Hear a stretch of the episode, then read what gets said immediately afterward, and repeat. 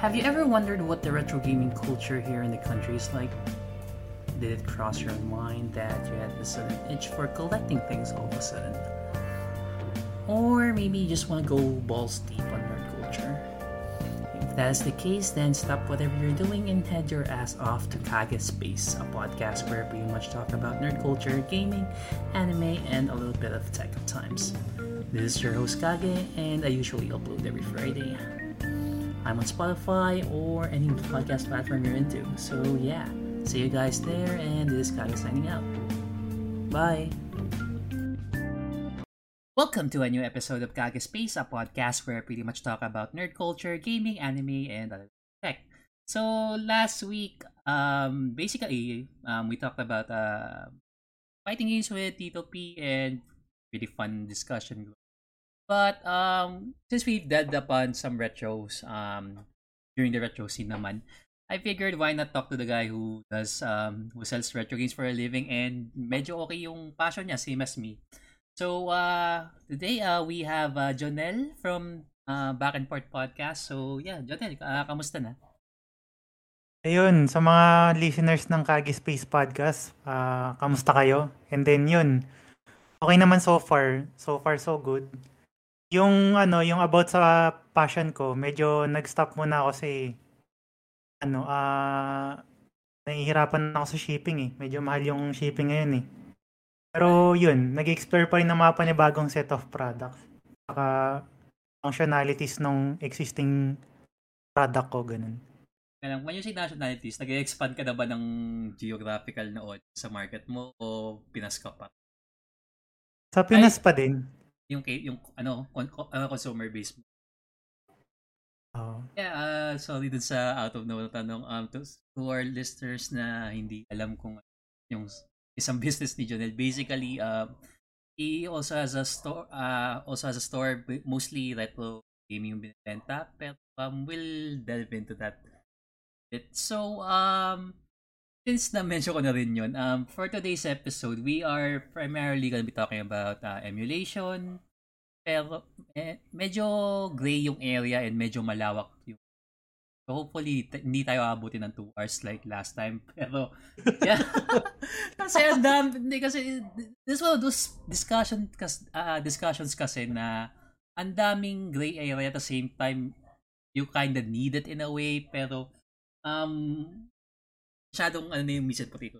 So, for for starters, um, considering na mas uh, mature ka sa akin basically, um, ano yung... Grabe yan sa mature. Wala kasi ako maiisip na term eh. Nakita kaysa mo sabihin ko rektang matanda. Ilang beses ko na nagamit yung linyang yun.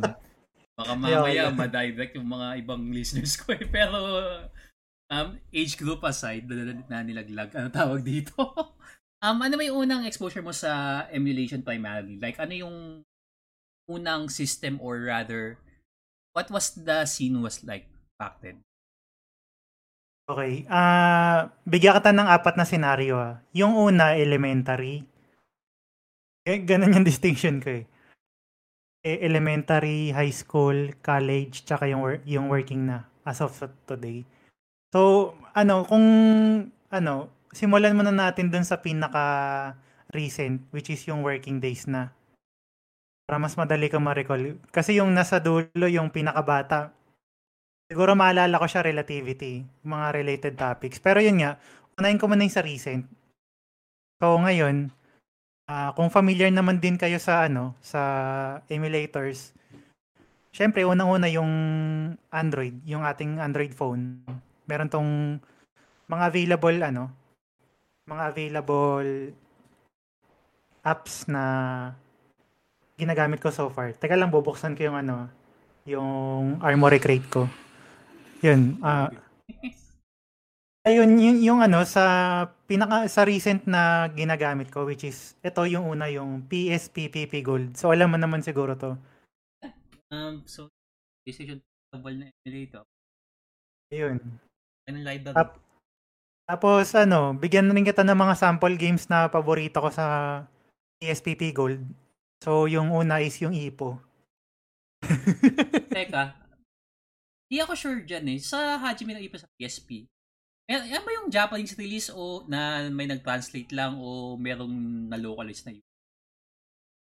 Eh, ano talaga siya Japanese. Pero parang naisip ko lang, ano eh, ah, hi, iye. Parang ganun lang, yes or no. Kasi yung pindot lang ako ng pindot. Pag nakaka-proceed ako, may nakakalaban akong panibago. Okay na yun. Pagka hindi, babalik siya sa simula. Ano, I know that feeling. Especially Hindi, sa syempre, Naruto dati. Siyempre, ang daming, ano, daming localized games sa Japan na gustong gusto nating laruin, pero wala eh. Ano Ala, lang talaga eh, pindot-pindot lang eh. sa mag-proceed okay. Sige, aside from that. Tapos yun nga, hanggang ngayon, naglalaro pa rin ako ng emulated games eh, which is specifically dito sa phone ko. Tapos yun, yung pangalawa, yung ano, PSXE. You'll Tapos sa know. sa PSXE, paborito ko ano yung Basa Groove. Yung sumasayaw-sayaw. Yeah, I'm pretty familiar with that. Um, parang weird na, teka lang. Ano yung ano nun eh? Yung Ano ba yun? sumasayaw na ano, pipindutin mo. Hindi, I mean, alam ko yung gameplay. Hindi ko na maalala kung paano yung mechanics nun. Sequence lang ba na sunod yun, nakakabisaduhin mo, or parang DDR na ma- bumababa o umakyat yung araw tapos ita timing mo. Ah, actually ano, yung unang turo ko, yung ano, yung unang laro ko diyan, hindi ako nakakalampas ng stage.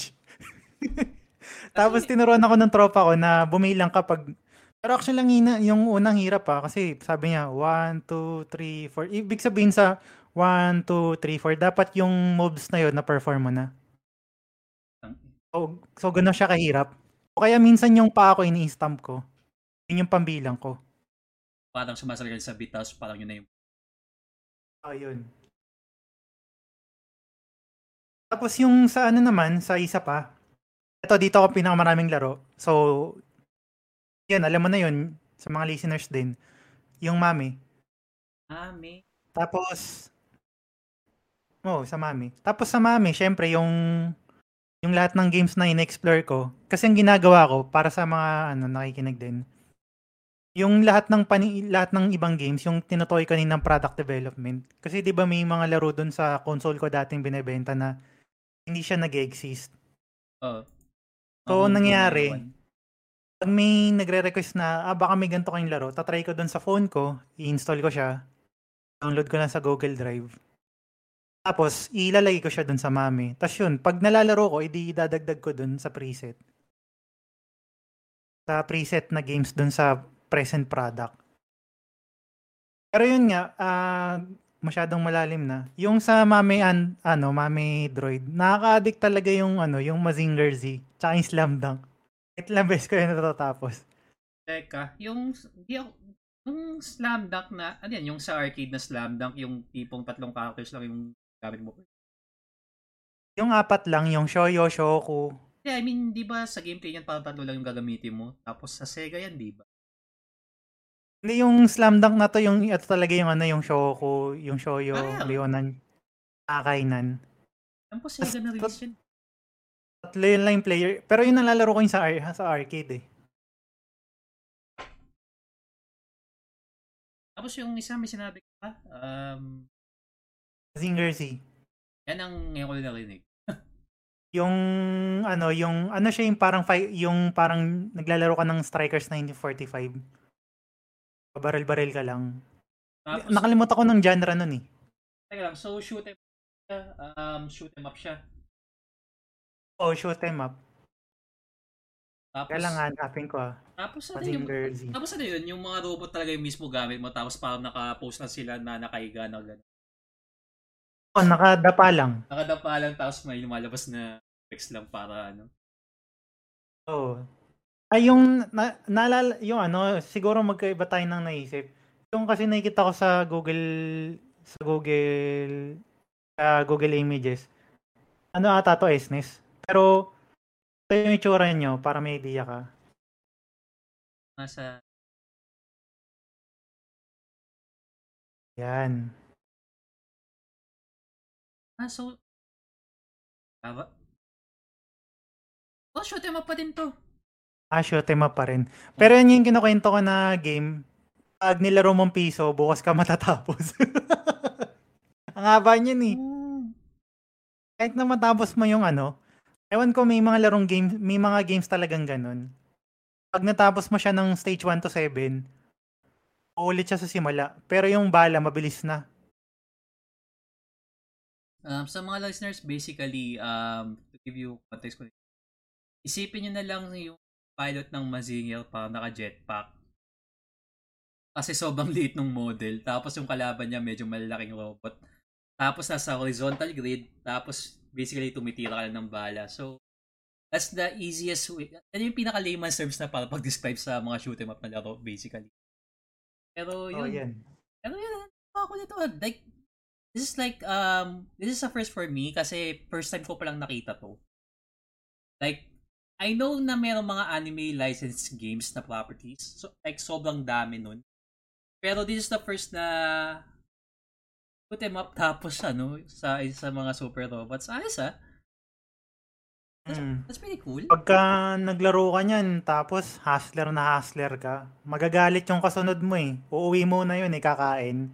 Kahit nga kung kumain siya, pagbalik niya, naglalaro ka pa din dun. Gawin ba siya kadali? Kasi sayang mo piso ko- hanggang bukas ka na eh. So, I assume madali.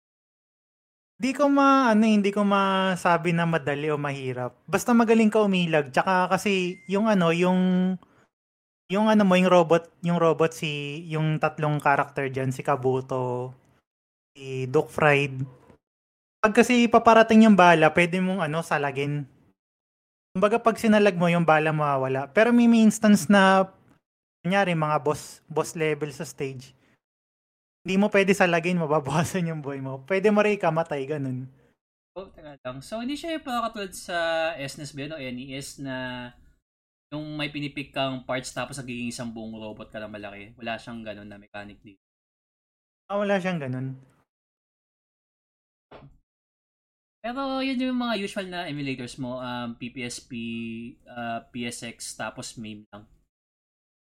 Oh, yun lang, main. Main ba, mami? Nagkamali ako. Ako lang. na- Ano, masyado ko sa na-expose sa mga westerners. Parang pronunciation nila is like me. Multi-arcade machine emulator. Kasi may mga nakita ako, isang wrestler, um, not sure kung familiar ka sa wrestler. Um, si AJ Styles. Hmm. Uh, really huge retro gamer yun. Yung bahay niya, he has like, uh, meron siyang isang actual na arcade machine na pinagawa niya. Tapos, yung, ano lang, yung software nun, meme. Hmm. Teka lang, may iba tayo. Kilala mo si Bugoy na Koy Koy? Ah, hindi. Ayun. akong bugoy pero singer yun. Pero iba. Yun nga yun, yung singer si Bugoy. Ah, bakit? Naalala ko yun dati, ano, ah 2018. Tatanong, nagbebenta ako online, di ba? Oh, Same product pa din, pero hindi siya talagang arcade style. Tapos, ano ah, bumili siya sa akin ng item dati. Ang, basta yun, si Bugoy na Koy bumili siya ng item sa akin dati. Yung ano, yung mayroong SNES, may NES. Yung binibenta ko na hindi pa siya yung arcade stick ah. Ano siya yung parang PS2 pa na controller. Bumili siya sa akin nun. Hindi pala to, ay for, hindi pala 2018, 2019. Tapos yun, tinatanong niya kung ano yung mga ano, yung mga laro. Kung na-enjoy niya ata siguro yun. Itong pandemic, bumili siya nung ano, malaki. nung malaki. So pag nakita niyo sa music video niya, yung arcade stick na nakikita niyo sa music video, sa akin niya tinanong niyo kung saan bibilin. Let's go. Yun. An random na Ang product placement doon pero okay lang. Hmm, kasi sabi ko nga din kay Bugoy nun, sabi ko, sabi, sabi ko, "Eh, mahal yung shipping fee niya kung sakali. Tapos sabi niya okay lang daw. Tapos yun, tinanong niya kung may kakilala ako sa customs kasi si, iya ano yun eh, ilulusot yun eh. Kasi kung hindi, matataksan siya. Malaki tax na, syempre. tax. Ay, speaking of ano yan, teka. Ewan ko lang kung, hindi ko may sama to. Kasi tech, Hmm. technically part ng emulation to, pero in a way. Pero sige, um, magandang na-mention mo yan kasi may problem, may mga pinoproblema rin ako dyan eh. Pero, ano, moving on. So, yan yung mga mga pinagkakabala mong emulations ngayon basically. Yan yung mga old systems. Ano mo? Hmm. Okay, um, since I mentioned mo na yan, sige, bring upan kita ng konti ko. Um, back then, uh, pinaka-recent na dinable ko, dalawa. Um, familiar ka ba sa PlayStation Classic? Hmm. So, yun nga, uh, to those of you sa mga listeners na unaware, um, a few years ago kasi, parang may trend na yung mga mini consoles. Like yung mga um, Nintendo Entertainment System Classic, Super Nintendo Entertainment Classic, yung parang miniature na console na may mga select na best games quote and quote sa console generation na yun. Tapos, plug and play lang. Kakabit mo lang sa TV.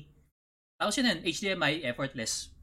Kahit sabihan yung baba resolution, pero okay na rin yun. Parang pang ano nostalgia lang, pang paganda display, di ba? So, bumili ako ng PlayStation Classic. Tapos, nawa ko dun. Nilaro ko muna initially kung ano yung initial offerings. Basura lineup! Like, mm wala yung mga, sabi natin, uh, Final Fantasy 7 nandun. Given na yun. Uh, Resident Evil 1 una. Pero da, yung overall package, nakakairita kasi hindi siya yung, yung una, yung controllers, okay lang, pero hindi siya yung dual shock. So, mm. yung dalawang parang joysticks na mini na malapit sa gitna, di ba? Eh, mas okay yung feel nun kaysa maglaro ka ng D-pad. Especially may mga ilang laro sa PlayStation 1 na, na mas okay yung ano, dual shock over ano, D-pad. Perfect example, yung sa Resident Evil, di ba? Director's Edition, may D-pad support at mayroong rumble on certain parts, parang panagdag sa So, ako naman, um, a few years past na nung release nun, syempre. I bit the bullet, bumili ako second hand, tapos yun, minod ko. And natuwa ako kasi ang dami kong systems na nalagay doon. So, um, since na-mention ni Janelle na meme yung inano niya, ako naman, uh, Retro Arc. So, ah, Retro Arch. Oh, oh, Retro Arch, Retro Arch. So, basically, um, yung Retro Arch kasi, parang go-to mo na yun. Like, lahat ng systems na kayang i-support ng hardware or technically, oh, kaya ng hardware in theory nung kung ano yung mismong device kaya. So, kayang mag-Nintendo DS, PSP to some extent, um, Super Nintendo kasi sobrang dali, Game Boy pababa, ganun, and yung mismong PS1. So, nagawa ko yung curated na library ko, puro fighting games, yung mga Japanese RPGs. And, kung kagandahan sa emulations pa, um, na-mention ni Janelle, di ba, ano, laro mo, di ba, yung ano, Hajime no Ippo na hindi translated. Oh. So, the beauty of emulation kasi, um, you can emulate actual hardware, tapos, may mga fan hacks or ROM hacks Now, yung ginawa nun, they're like dedicated fans or random people na walang magawa. Tapos, minsan, they put random things. Minsan, pampaganda quality of life ng laro. Minsan, um, yung mga specifically the Japanese na laro. Minsan, nilagyan nila ng English patch. So, yung mga larong na English patch na, na, na English trans, na hindi na localized, may English translations na nalalaro ko sa TV ko, ganun. Tapos, ito pa yung paborito ko, undub sa emulation. Alam mo ba yung term na un- undub? Ano yun? So, um, to give con, um, basically, uh, 2000s kids ako. Um, born in the 90s, pero hindi ko gano'n enjoy kabatago, like 2000s for the most part. So, yung generation ko na yun, um, may access sa cable. Tapos, may mga anime, di ba? Tapos, um, AXN, Animax, ganun. Masyado ako na-expose sa Japanese na voice acting. So, nung nagkaroon kami ng PS2, tapos, okay naman yung mga English voice acting ng mga ilang Japanese na RPG. Pero nakakairita na medyo cringe in a way. Um, perfect example, um, alam, medyo infamous to, yung tawa ni Tidus sa Final Fantasy X. Al- alam mo yung sinasabi ko? Mm. Yung ito, parang ganun, di ko ma-deliver eh. Pero yun nga, uh, medyo nakakita kasi yung voice acting nung at the time na yun, di pa, di pa ganun kasing hasa today. Pero yun nga, medyo na bad trip ako. So, this is where undub comes in. Basically, nire-remove nila yung audio track nung mga na-localized na voice na, na English na voice acting para ipalit yung ano Japanese ones. So, you get like the actual voice acting, tapos minsan they put subtitles. Uh, for the most part, some of them put the subtitles.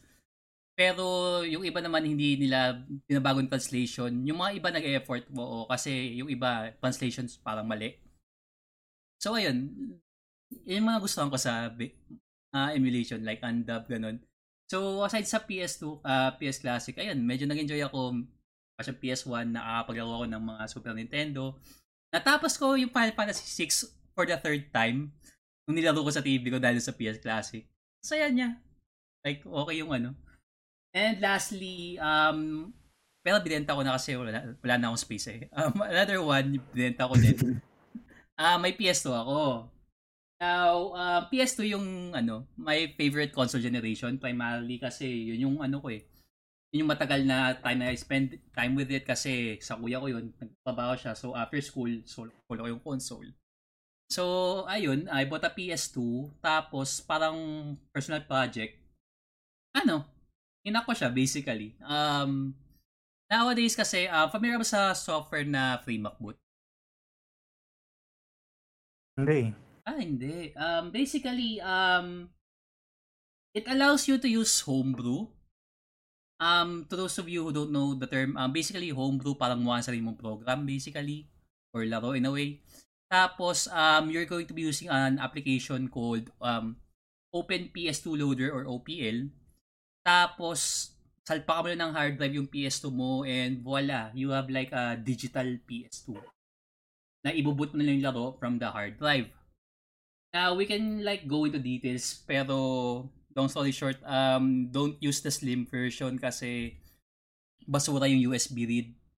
Gumamit ka nung fat na PS2 na merong sa, pwedeng salpakan ng hard drive talaga sa likod kasi may network adapter tapos doon mo ibubut yung laro tapos ayun ang bilis ng loading times ang saya tapos wala na compatibility pero binenta ko din yun kasi wala nang paglalagyan eh. Anyway, pero yun. Um, yun yung mga pinaganuhan kong um, recent na pero sa emulation. Um, masaya siya. Um, ako kasi yung tipo na I can like buy. Ay, yung tipo pwede mo siyang bilhin. Pero ako yung enjoyment para sa akin, yung gagawa ko ng mismong like curated library ko tapos laro saglit tapos kakalimutan ko nang exist somewhere. Kasi busy ako sa ibang bagay. like, normal yun yan. I mean, marami akong kilalang gano'n na nagbebenta na putang ina. Yung nag, mga nagbebenta ng mga ganyan, kagawa ng ganito. Hindi rin, pero nag-enjoy sila sa pagbuo mismo ng yung parang library na ewan nila. Tapos yun na yun. Sorry, uh, medyo napahaba ako doon.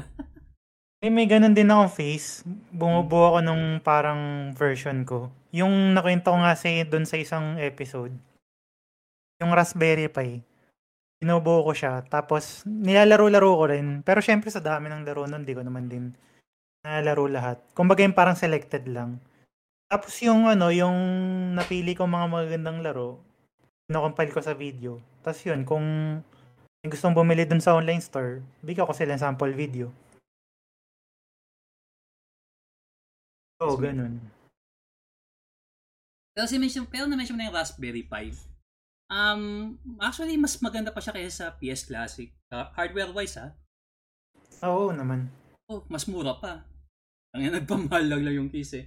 Pero, nowadays pa ba nagano ko pa ng Raspberry Pi? Kasi parang drag and drop lang ata yung gagawin mo dyan, di ba? Para magawa mo yung, para maging, ano siya, emulation machine mo. Actually, ang tagal, ano eh, ang tagal ko na kasing ginawa yun, mga yung kasagsagan pa talaga ng pandemic. Well, as in, wala talaga akong magawa. Kung ginagawa ko nun, ano, pag free time ko, kinocompile ko lahat ng laro, uh, yung mga BIOS, BIOS ng PS Classic, yung mga Sega Saturn.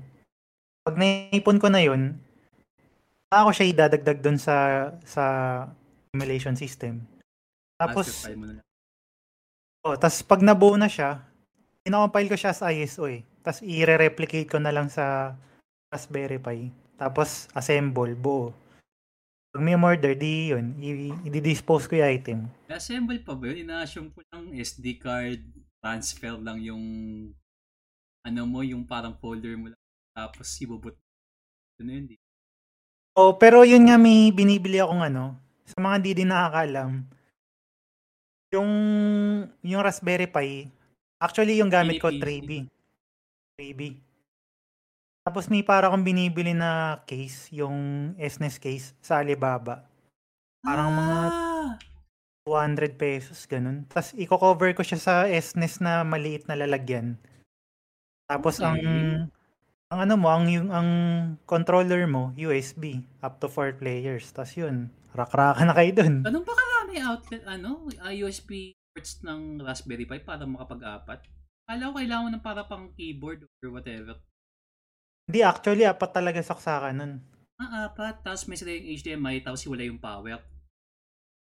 Oo, oh, Kala ko yung power sa USB. kita ko sa itsura nun.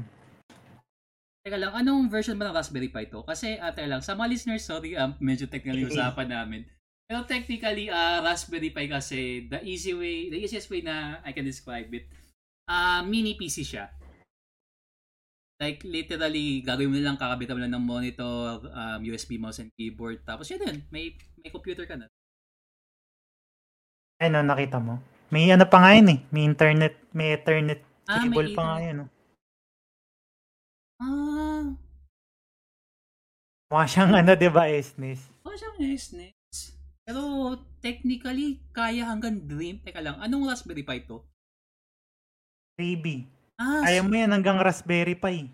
Saka Hindi, kaya technically hanggang Dreamcast Ay. kaya nito, di ba? Dreamcast pala. Nakalimutan ko. Oh, for magkano ba to technically? Parang 3,500 na ata yung di ba?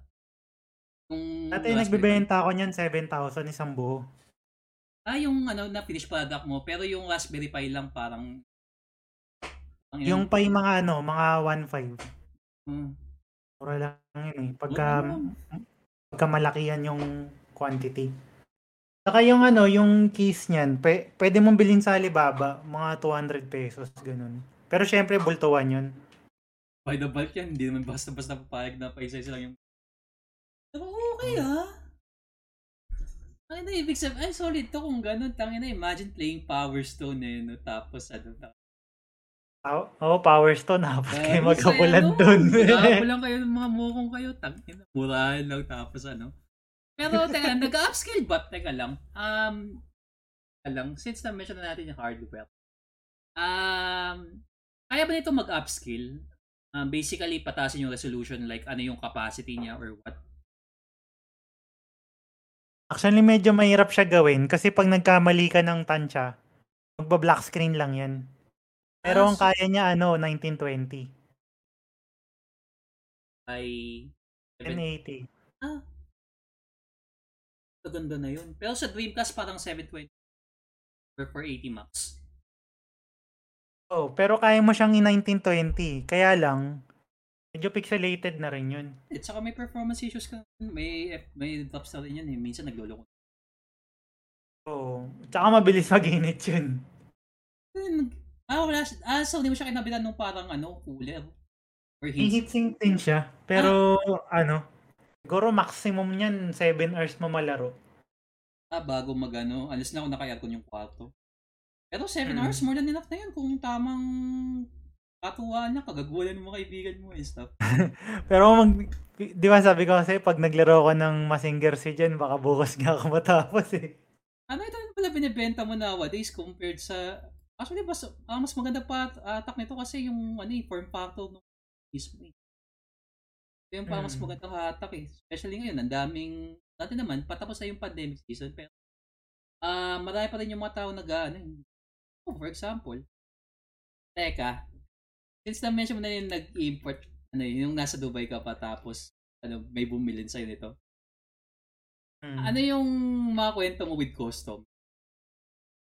Kasi ako, nasa case ko, nag-import ako ng mga bagay-bagay pa minsan. May mga import list ako na nakakairita. Hindi, yung iba, ano, actually broker yun eh. Ay, broker. Yung broker, pagka minsan, ano, yung, anong tawag doon, examiner, Oh. Ang ina na. medyo malaki, ano, pag yung examiner nakauli sa'yo na mali yung declaration mo, medyo delikado ka dun. Malaki hingin nun. Kahit sabihin natin na tama yung presyo, pero isipin niya malaki kasi ma-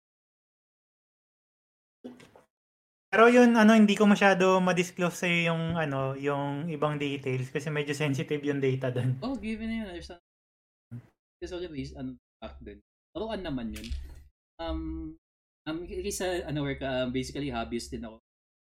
Video games. um, mga recent titles as well. Then mga certain figures, napapadpad ka sa IG ko, tangin na. Pero yun nga, um, na-experience ko lang na, ano, di, di ko maalim yung pangalan, pero under 5k lang yung binali ko. Pero since malaki yung box, pinapunta ako sa Pasay. Oh, ganun din sa FedEx. Ay, tangin na FedEx, ganun. Oo. Bakit? FedEx ang ano, FedEx ang prone sa ganun. What the hell? Eh, na-expect ko FedEx saka DHL rekta lang. Hindi mo na kailangan asikasuhin yung punyetang yan. FedEx ako lagi na ano, nadadali. Ah. Pero ano ah, bigyan ka tang ng update ah. Alam ko yung FedEx nilipat na sa ano, sa Clark. So, hindi ka Ay. na magaganon. Oh, hindi. Hindi na pasay pero lalabas ka pa ng Metro Man. Mas malala pa ata yun ah. Hindi pa nangyari sa akin yun eh. Kasi parang sa Clark kasi, hindi pa sila ganun ka-established. So, pag kuning nilagay mong presyo doon, yun na lang yun. Tapos tatawagan ka na lang yung kanilang documents. Yung kasi dyan sa Pasay, medyo buhaya yun eh. So, anong, sorry sa pagkakabanggit. Pero kasi yun nga, medyo hustler yung mga ano doon eh. Hustler! Like, no. Untaken kasi, tama na, first experience naman to sa man to, parang nagka-customs na bigla na ano sa atin eh. Level, so, Pero sa ano, sa sa Clark, dahil nalipat na sa FedEx yung Clark, hmm? ko hindi na mangyari sa yun unless talagang sobrang dami ng in-order mo ganun. Kasi sa akin, hindi, hindi na siya nangyari since 2021 eh. Oh, good for you. Hindi kasi ano, may parang isa ko kayo ng mga games, primarily Japanese RPGs. Um, recent na inaano ko, uh, yung Persona line, lahat ng mainline entries, pati yung mga spin-offs, kumpleto ko na. Pero may nakikita ako sa eBay na collections na mura, pero marami-rami. Problema ko, baka kahit sabihin na mababa lang yung value, may optical media board naman akong iintindihin. So, ibang, parang ganun din yun. sa ganung Kaso hindi pa ako yung na-optical media board eh. Pero usually Ay, customs lang naman. Ah, ano ba, ano ba dinedeclare? Teka lang. Ay, wag wag pa pag-usapan natin yung baka mamaya maano ko eh. Pero tanungin nila kita. Ano na lang. Interesting ah. Interesting. Because, ano pala tayo? Balik tayo dun sa topic Ay, yung kasi 'di ba yung yung nakwento kanina, oh. ano siya 'di ba yung yung working days. Oh. Yung sa college days naman, hindi ko alam kung familiar ka doon sa Winkawax. Alam mo ba yun? Teka lang, napamuti ka na mapapura. Ano yung Winkawax? Winkawax, ano yun? Parang emulator din yun. Tapos lahat ng laro, nilalagay namin doon mga mami. At saka FBA, Al- FBA Alpha ba yun? Mga laro doon. Ah, final. Tapos yun. Oo, tas ano, shoutout sa mga teachers ko nung college, sa instructor ko nung college. Ah. Actually, ganito yun pag wala, kasi 'di ba sa ano, sa computer lab. Uh. Ewan ko kung ano, yung may mga computer lab class din kayo nung college. 'Di ba kasi yung yung klase doon 3 hours? Ah, uh, alam, teka, pa alam yung ano to, ano, hinayan lang kayo maglaro ng teacher. Oo, kasi ang ginagawa namin doon, nag-ano lang kami yung kunyari activity niya for today. Gawa kayo ng ano, ng program. Ah, 'pag tinanong ka ng ano, ng 1 plus 1 sasabihin mo lang 2. Pero si ano 'yun, C++. Tapos kasi yung Wincawax na, na, nasa ano lang 'yun, nasa flash drive. Isasaksak mo yung flash drive doon. Pag saksak mo, pwede meron yung emulator sa ano lang, sa flash drive. Actually yung unang paandar ko nga ng Wincawax ano lang eh. Floppy disk lang eh. Ano yung ano disket pala. Kasi kokopyahin mo yung kokopyahin mo yung ano, yung hindi man, ibang senaryo pa pala 'yon. Yung yung sa disket, ang niraran namin doon mga Game Boy Game Boy na ano na mga laro, mga Pokemon. Lang, uh, so sa mga listeners uh, medyo na, na natatakan ako na yung So, I did a quick Google search. So, Winka Wax is technically uh, arcade emulator siya for Capcom So, paano to? Naglalaro lang kayo gamit yung keyboard doon? Di ba maingay yun? Oo, naglalaro lang kami doon gamit Le- keyboard. Lecture and all? Hindi, ang kasi, kasi ganito yung mangyari niyan. Kaya di-discuss kung ano yung yung lesson for today, mga 30 minutes. Tapos, ang gagawin nung prof, nung prof, ah, ito yung gagawin nyo for today. Ang natapos na yon mga isa't kalating oras pa yung libre nyo. Para gawin pa yung program na yon. At that time, ang ginagawa na, ang minsan, pag, minsan pagtamad ako, nakopya ko na lang yung code ng kaklase ko. Tapos iibayin ko yung variable. Pero tapos na siya. Tapos, tapos, kunyari, Pakita wala pa akong ginagawa. Pero tapos na rin ako. So, habang ano, nung nagawa na niya, yung Winkawax, nando sa USB, sa flash drive, sinaksa ko na. Naglaro na ako, mga laro, X-Men vs. Street Fighter, yeah. Marvel vs. Capcom. Ayun, isa Metal Slug, nakakatawa yun eh. Parang yung spare time na isang oras na yun, natapos ko na yung stage 1 to 6 eh. Wala naman pustahan sa Comlab nyo para patagalan o. Wala, wala naman. Tapos, ayun, ito nakakatawa talaga. Baka no, magugulat ka pag nalaman mo to. Naglalaro kami ng ano, nung Girls Panic S2. Sa computer lab. Hindi naman nakikisaw sa teacher na yan. Hindi naman. Pero yun nga, ano, may call din kasi kami, ano nun, may call, may call kasi yung prof nun. Mga third year college, alam ko eh. Ano rin siya, ah, uh, graduate niya lang din sa school nun. Tapos, Parang nagte-training siya ng ano ng let yung license licensure exam for teachers tapos nagma-masteral ah. siya. On a spare time, ano, uh, medyo tropa-tropa din namin kasi siya. Eh naging prof ko siya dalawang sem. Tapos sabi niya pagka after daw ng class, pag wala nang gagawin, tambay daw kami sa computer lab tapos naglalaro kami. Ang nilalaro namin, Metal Slug din. tapos yung, alam mo yung ano, yung nakakita ka ng ganong scenario, yung A, A in WASD, parang up, oh. down, left, right, di ba? Oh. Tapos yung, yung baril niya, U, I, O. Tapos yung player 2. Ay, gagong yaasin nun. Hindi nakakapaglaro kami nun. Tapos yung player 2, up, down, left, right sa kabilang side. Tapos yung baril, 4, 5, 6, 1, 2, 3. So, ah. na-imagine mo yung scenario ko? Oh, ay, alam ko na yan. Um, nagtanong ko din yan. Pero, Lalaro kami noon, two player, tapos suntukan, suntukan. Tapos, ang saya lang. Pero parang hirap doon, um, queue yung isang trigger, tapos ano, ay, hindi, sakto lang. Pero parang kulit mo na, magkadikit lang kayo babanggaan. Oo, oh, kasi naglalaro kami ng Street Fighter, ng ano, Marvel vs. Capcom, Change the Loser. Tapos natatawa nga ako dun sa prop pag na, ano eh, pag natatalo siya. Kasi Change the Loser, pag natalo, manlilibre siya ng ano, ng candy, malilibre siya ng drinks. Ang saya nga nun eh. Tama ng prof. Pero yun kasi yung prof nung time namin, kung kami siguro mga time na yon mga 18 or 19, siya mga 21, 22 lang. Parang di naman nagkakala yung edad. Tapos yun, okay naman siya sa klase, pagka-klase-klase talaga. Pagka-laro, laro talaga. Pero yun, yung, ang, ang saya lang ng feeling kasi yun nga, meron pa siyang mga nilalaro na hindi pa namin talaga alam nung time na yun. Nalimutan ko yung mga title eh, mga ano, yung mga ka- kahanay ng ano, Dungeons and Dragons na ano, ano tawag dun sa genre ng laro na yun, yung parang Cadillacs Dinosaurs? Uh, beat em up. Beat em up. Mga ganun siyang nilalaro. Tapos, di namin alam yung tawag doon. Kasi nakikita lang namin eh. Ayun, naalala ko na. Ito.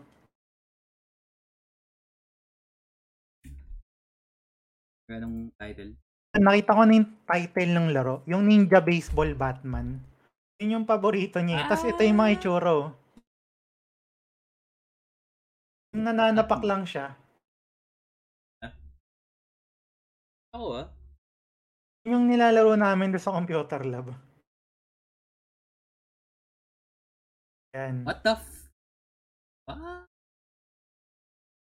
Tapos natatapos namin yung hanggang stage 7. Ang ina mo kang galing sa Japan na may Japanese version nan. Yung dati bata bata pa kami. Ay bata pa ako noon. Nakakalaro ko niyan. Pero Japanese yung yung ano niya, yung language. Nung nag-college ako, nakita ko ng English niya, sa kanya ko yung nakita. Na nalaman ko ang title, Ninja Baseball Batman. Pero dati nung bata ako nilalaro ko, hindi ko alam title nun. Basta alam ko, pag nakita ko yung logo na yun, yun na yun. Ito ah, um, sa mga listeners, um, give you a visual idea. Isipin mo na lang, um, baseball player ka na nakapulang armor na mukha kang Mega Man na may scarf for some reason. Tapos kalaban mo literal na baseball pero naka-converse tapos naka ano baseball gloves. Tapos may higanting mata. Literal na parang kontrabida lang sa Mega Man. Pero tayo na ako kulit ito ha. Parang alam mo yung fever dream na. Parang the, the only way I describe this parang fever dream siya na Siguro, hmm. um, kung hapon ako tapos na nakakita ko ng Rockman tapos kakanot ko ng baseball, ito na siguro yung pinakamagandang reach. Literal na mga anak nila yung lumabas na gano'n na gano'n. oh, ang cool nito. ito na, I wasn't expect. Ang ina mo, emulated to kasi ang linaw eh. Pero ang gan, ang unique niya. Ito yung nakakatawa sa mga ganito. Um, the beauty of emulation kasi you can like go through really old catalogs ng mga laro para makita mo lang na ano siya? Tawag dito? Um, makita mo siya oh, may mga ganito palang hidden gems dito sa dati. Pero since the um, pero since medyo luma-luma na to ano yung pinaka go to mo sa ano uh, younger sa mga elementary days? Kasi na-mention mo na yun na ano, eh, may emulation scene ka rin nung during elementary years mo eh. ano yung yung mga go-to na laro? Oh, go-to and ano yung prevalent na emulator? Actually kasi nung elementary ano eh. Windows 98 pa ata ano eh. Yung mga laro din doon parang ano eh. Uy, malas. Almut ako yung pangalan ng emulator pero yung mga nalalaro ko noon, mga Mappy. Ah, NES. Mga NES. Pero kaya na SNES nung 98, di ba? Alam ko, nagagawa na kaya na ata, kaya lang di ko pa alam eh. Parang, Wala kasi yung ano, yung, yung ano, yung, yung, tsaka ano nun, tsaka yung internet nun, dial-up pa lang. Kala ko non-existent. Hindi kasi Pero yun, dial-up na magagawa mo dun. Yung mga sa card, yung tag ISP Bonanza. Oo, tapos dapat no, ay nakakabit na landline, tapos pag na, tapos pag may nag-pick up ng phone, puto mo. Yun, yung mga ano, yung mga emulator nun, nakalimutan ko yung pangalan nun eh, pero yung mga nilalaro namin, mga NES tsaka Game Boy Color. Pokemon Blue, Red. Ay, Pokemon Yellow tsaka Red. Kala ko, bandang mid 2000s pa labas nung mga yun. Kasi, technically, hindi pa ganun kalaki yung emulation scene dati. Kasi dito sa Nakita Pilas, ko ng emulator, ano, 99. Meron ng emulator nun. Pero yun nga, yung mga ni-emulate pa lang nun, NES, tsaka ano. Di pa ako nakita talaga ng NES emulator nun eh. High school na ako nakita nun eh. Pero ano nga, ele- ele- elementary ako. Ano, NES. NES na emulator. Nakalimutan ko lang yung pangalan. Teka lang hinahanap ko ah. Parang ano ata, itong Basic Boy. What? Yung Basic Boy, yan yung emulator nung ano eh, mga 90s eh. Pero ano lang siya. Ang um, NES lang. Ang daming first sa pandinig ko yung mga na, mga minimension mo ngayon. Like, ito lang na bago lang sa akin yan. Hindi ko na alam kung tama ba yun? Yun nga, kasi ano, ah, uh, actually mahanap mo yung talagang mga mga ano emulator plus yung mga games na gusto mo. Kasi ang vision mo nung e, ewan ko, ah, nung bata ako vision ko kasi ano, saan kaya makakalap ng gantong laro? Yung hindi na ako maghuhulog ng piso. Eh, may computer naman kami by that time nun. Tapos, ano, sa sobrang curious ko, inaaral ko na din paano paanda rin yung ano, yung dialer, nung dial up. Tapos, ang saklap din kasi nakungupit ako noon eh. Pinambibili ko ng internet card. Uy, malaki na doon. Oo, tas yun nga, naging talamak ako. Bukod sa nakangungupit na ako pambili ng ISP Bonanza, pinangra Ragnarok ko pa. Eh yung Ragnarok nun, 50 pesos, 8 hours wala malalaro. Oo, yun pa yung malungkot dyan eh. Babaya, te- technically, subscription service yun. Pero putang hmm. inang mahal. So, yun yung story niya. Nangungupit ako dati ng mga 50, 100 pesos. Minsan, parang 20, 20, 20. Pag na-accumulate ko, ang bibili ko ng ISP Bonanza. Tapos yun, nag-ano na ako. Naghahanap ako ng mga bagay na pwedeng gawin. Yung, naisip ko kasi talaga dati yung ano eh, talaga vision ko, paano makakapaglaro ng mga games na hindi ko nalalaro or yung mga hinihiram-hiram pa. Baka possible kasi meron sa internet na nung time na yun eh. Pero yun nga, meron na nun. Meron ng mga website nung time na yun. Which is yun, uh, Cool Room. Ito bumuhay nung elementary tsaka ano eh. Classic. High school days ko eh. Tapos dyan ko rin na ano, na didiscover yung mga laro.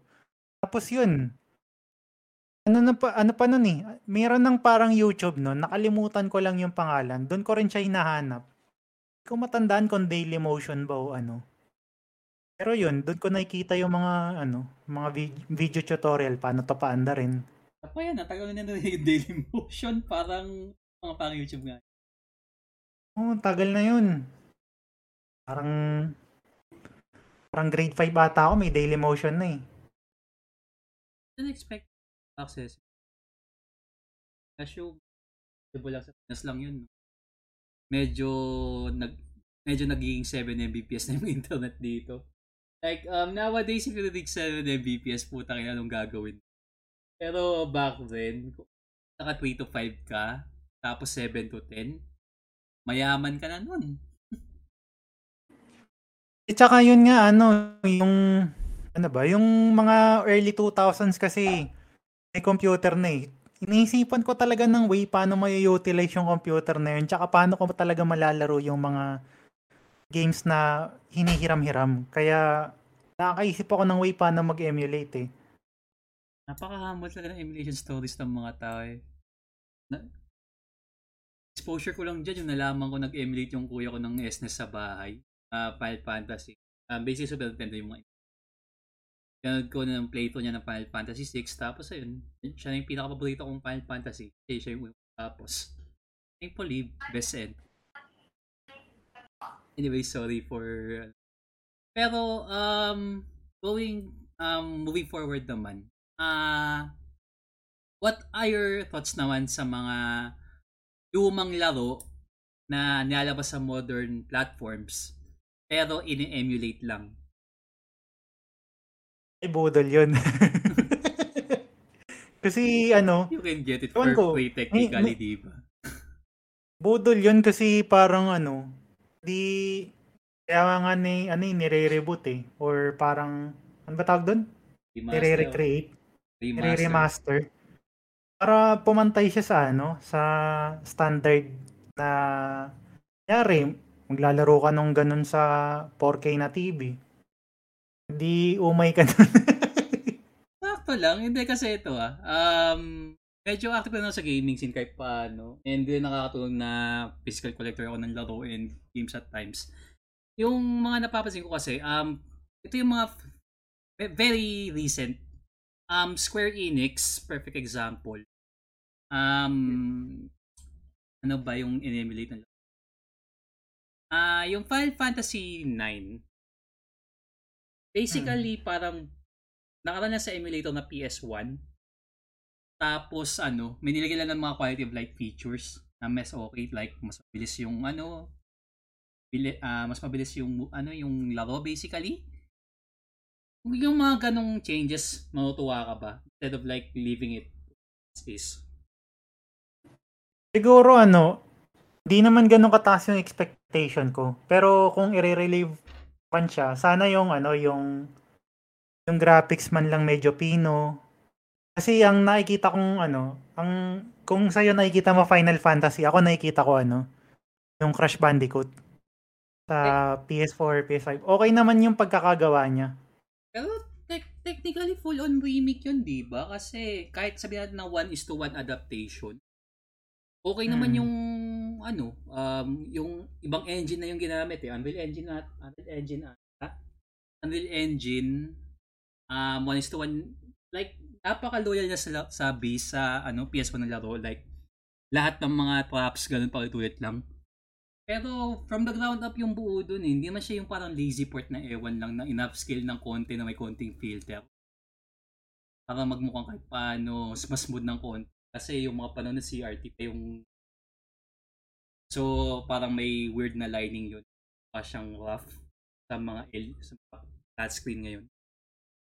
Hmm. Pero ano, ah siguro ano, may I think somehow masabi ko na wala rin pala siyang difference kasi kung gameplay is gameplay, Ah, wala naman siyang din kaso kung pero ang problema kung ano, kung mag-glitch yung game.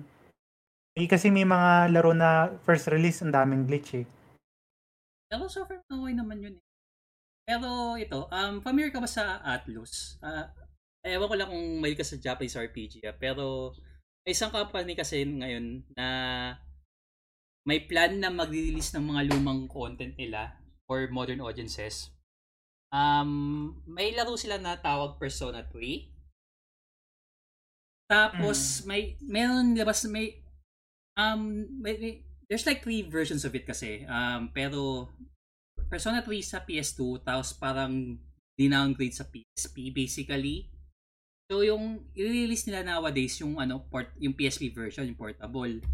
So ito yung kinainisan ko. Um medyo fan ako ng franchise kasi pero nakakainis din kasi tuwing. Yung nakita ko yung trailer alam mo yung mostly kasi um, parang visual novel siya compared sa pwede kang mag-explore and stuff using 3D models sa PS2 yung sa PSP parang visual novel lang. So parang 2D images backdrops lang. Walang ganong kaano.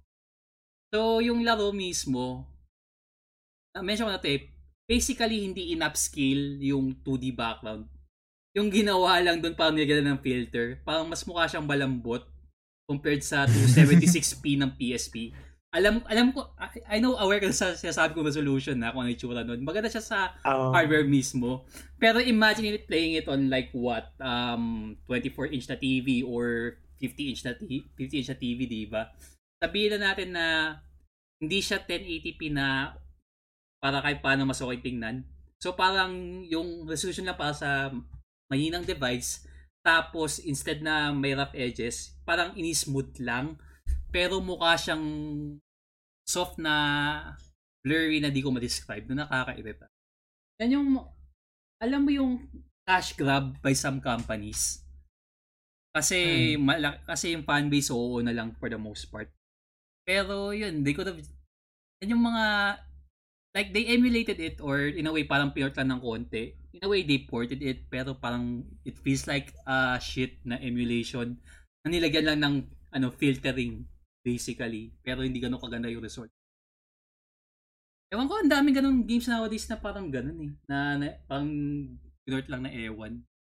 Siguro di ko Yun din napapansin. pala yung yun din yata yung meaning ko sa mga ano, mga visual glitch pag unang release ng laro. Pero Ay, iba yun. mali natin, ano, maayos din. Sana. Nag-isipan ko kung bibilin ko eh. Kasi ilang beses ko na natapos dati yun. I don't think, honest na lang kung gusto ko mag-collect ng trophy, parang wala na yung need eh. Tingnan ko lang itsura ng mga na nag dito nun. Ilang beses ko na natapos yun. Golden Siguro- siguro.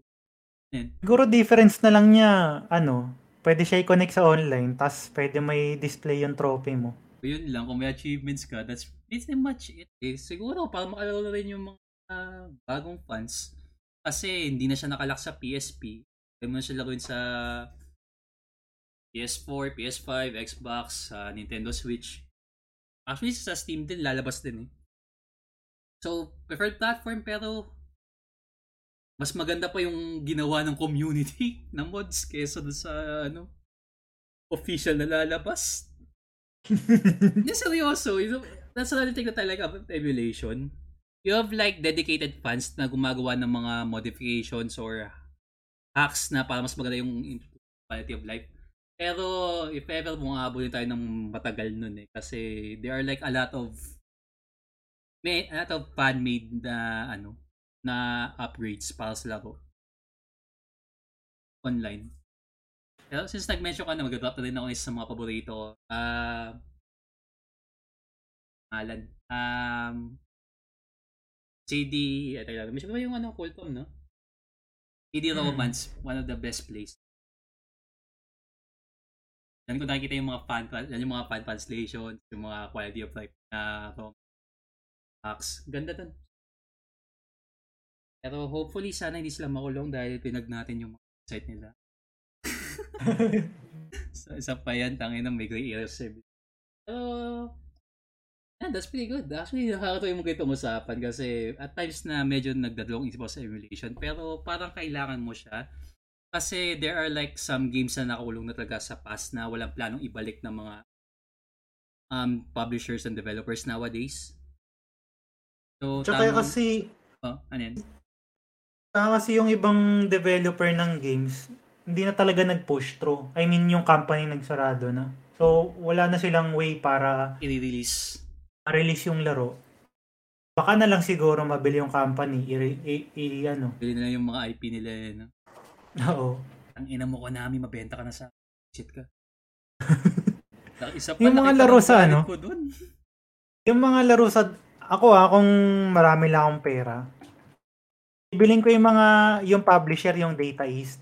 Kasi lahat ng laro sa 90s na kung to ako, dyan ko na ano eh. O kung talagang ano, kung gusto kong buhayin tong Data East na to, lahat ng laro dito, o siguro 7 out of 10, ibilin ko, tas Kunyari ako si Capcom, i-relive, i-ano ko, i-remake ko. Ang best na laro dito sa data is, ano, Snow Brothers. Alam mo ba yun? First time hearing of. Uh, Snow Brothers, Tumble Pop, saka yung ano. Sabi mo. Tumble Pop, the best yun. L? Oh yeah, medyo good lang ako. Dami kong titles na I'm one like the biggest nerds sa time. Pero may mga franchises ako hindi ako aware. Ito, Tumble Pop. Ano yung tsura niya? Nangihigop sila ng mga kalaban. Baka nakita mo yan. Never, ma. Hindi ko nakikita to. Hindi ko ba nakita to, literally? Um, sa mga no. listeners, basically, um, siguro the best way I can describe is, kung naabutan nyo yung MAPI, parang ganun, pero mukha kang Ghostbuster. May tinitira kang way. Ganda yan, pag binili yan ng mga publishers, tapos i-remake nila. Naka 3D yung kalaban. ah, ito yung, ito yung mga laro medyo mahirap-hirap eh. Mukha lang siyang pambata, pero at the time, yung objective lang nito, ubusin pera mo, di. Mga ganito oh. arcade na. Alam ko, pag naglaro ka ng mga, ano, yung Super Smash Brothers, nandito tong mga karakter na to eh, si Snow Brothers. Uh, Ice Climbers yun. Ice Climber ba yun? Oh, Ice Climber yun. Kalaro ko lang Smash Go kanina eh. Wow, ako yun nung downtime. Pero yun, yeah. si, ano, si Ice Climber. Di ba, NES yun? Pero, tang, gusto pa yung gusto ha dami kong title na baka napatambay lang kaya na ako medyo pero ito yung nakakatawa sa mga ganitong discussions kasi mga tit- may mga nalalaman kang titles you never knew existed tapos eventually kung may time ka ano bang tawag sa genre na yan? Shoot 'em up din yun, di ba? Ito shoot 'em up eh. Parang platformer to eh. Yan, kasi, yan kasi yung ko. Kasi may ah, platform. Kasi yun nga din yung... Sa, ano eh, Metal Slug, di ba? Oh, y- yan yung mga trip kong laro eh, yung ano, nangasar ka nang nasa likod mo.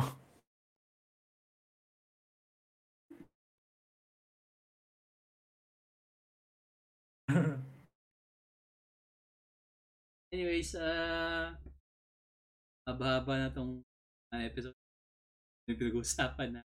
Anyways, uh, Janelle, for, ano, I hear.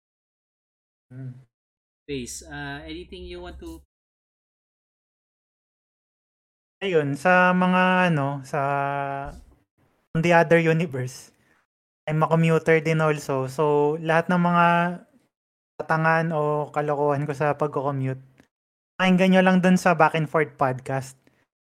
Tapos, related din din sa topic na, natin, yung mga retro gaming uh, stories, tsaka updates. Ayun, nandun sa savikit.com. Tapos, if gusto nyong ano, ng demo video or bago kayo bumili, PM lang kayo dun sa messenger. May, may ano dun, may parang chatbot or chat box. Like, ano Punta ba niya yung, kayo dun. ano ba yung mga reset na binibenta mo ngayon sa store? Actually, yun pa rin eh.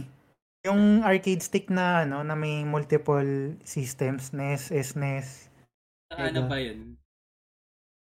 Ayun, ngayon 3.5. 3.5 na siya. Medyo nagmahal nagmahal na ng konti kasi nga hindi ko na kayang shoulder yung shipping fee. Inflation. Inflation. Inflation pa. Yung 31. Okay. Ah. Anyways, tawag dito. Ah, I accept donations or discounts man lang pero kidding aside, not joking anyways. Tawag dito. Okay, next time pag may stock, wala pa kasing stock eh. Doon sa store, pag check mo, sold out pa talaga siya. Ako sa discount. Anyways, um, any other uh, stuff that you want to promote pa? Ayun, okay lang yun. Just, ano, ah key takeaways din pala. Doon sa era ng pinaka emulation days ko talaga. Ano, ang pinaka highlight ko talaga is yung ano, yung college. Kasi, ano eh, Okay na yung tech nun. hindi ko pala na ano, nakwento sa'yo. May, may parte kasing napagkakitaan ko yung emulation games na yun eh. Kasi naalala ko yung sa Winkawax. USB? Oo, lalagyan mo ng laro yun. Ang ginagawa, dina-download ko na lahat. Tapos parang binibili nila yung flash drive ko. Mga 350, 400. Benta ko sa kanila. Gago! Tang ina, sabihin natin yung 8 gig mo. Ay, 8 gig mo at a time. Pagado ka na dun. 4 gig lang binibili ko noon. Mga 120 lang sa CDR King yun. Technically, buong library na ng business. Hmm, tapos ina-upload ko sa Mediafire, ay Mediafire. Alam mo ba yung Mediafire? Oh, may pang may pangbayad sa file host. Hindi kasi ano eh, marami pa akong kwento tungkol sa mga side hustles na related sa ano, sa sa ano sa retro gaming. Pero yun, na, nabebenta ko siya dati. Pero actually, in a nutshell, bawal talaga yun kasi Bawal talaga yun. Kasi ikaw yung may license eh. Pero ano lang, pang survival lang sa college. ah, hindi pa naman uso yung infringement dati. Pero technically parang meron at hindi lang dito. Mm, tsaka yun, di ko rin makalimutan kasi nga yung ano, yung prof namin dati, nakakalaro namin sa emulator na ganun. Although pwede naman siya mag-Dota, eh sinasamahan niya lang dahil ano daw, medyo ma- ano, kaka-start na lang daw, maliit pa sahod. Ay, join na lang muna siya sa amin maglaro. Ayun. Uh, that's it. Um, okay, sa socials ko pala guys, uh, I'm on Instagram, that's at Kagespace, where I pretty much post mostly mga collections, um, games that I've imported, mga hobbies, whatnot, and yun nga, announcement there. Also, I'm on Facebook.com. I'm on Facebook or Meta. Unless na lang kung bago ni Zuckerberg yung pangalan or whatever. Um, it's basically uh, facebook.com slash kagespace. Um, it's pretty much the same as kung ano ginagawa ko sa IG. Means, um, problema lang mas mahaba yung mga memes na pwede kong i-upload sa Facebook kahit basura yung quality at time. Because of course it does. Anyways, um, aside from that, um, if you want to help the podcast or uh, help keep the light, help keep the lights on basically, um, you can donate on my um, donate sa PayPal ko. That's paypal.me slash uh, kage018 or um, any amount kahit sa Gcash man lang that's 0956 because ang mahal mag-ipon pang kasal so, ni pesos and yes tamang ano tayo tamang single lang for the time anyways uh, just want to say uh, thank you to Janelle for crashing by um, may part 2 to for sure kasi marami pa tayong bagay pag-uusapan at curious ako dun sa mga side hustle mo ewan ko lang kung gusto mo ituloy yun kasi baka habulin ka ng OMB ang optical media board nito or some shit Hindi, okay lang. Kasi, ano, tawag dito. Yung pangal, ewan ko, parang blacklisted na ata ako doon sa FedEx eh. Let's go. oh, okay, pag-uusapan talaga natin sa susunod. But yeah, um, that's the end for this week's podcast episode. And catch you guys on the next one. Bye! Bye.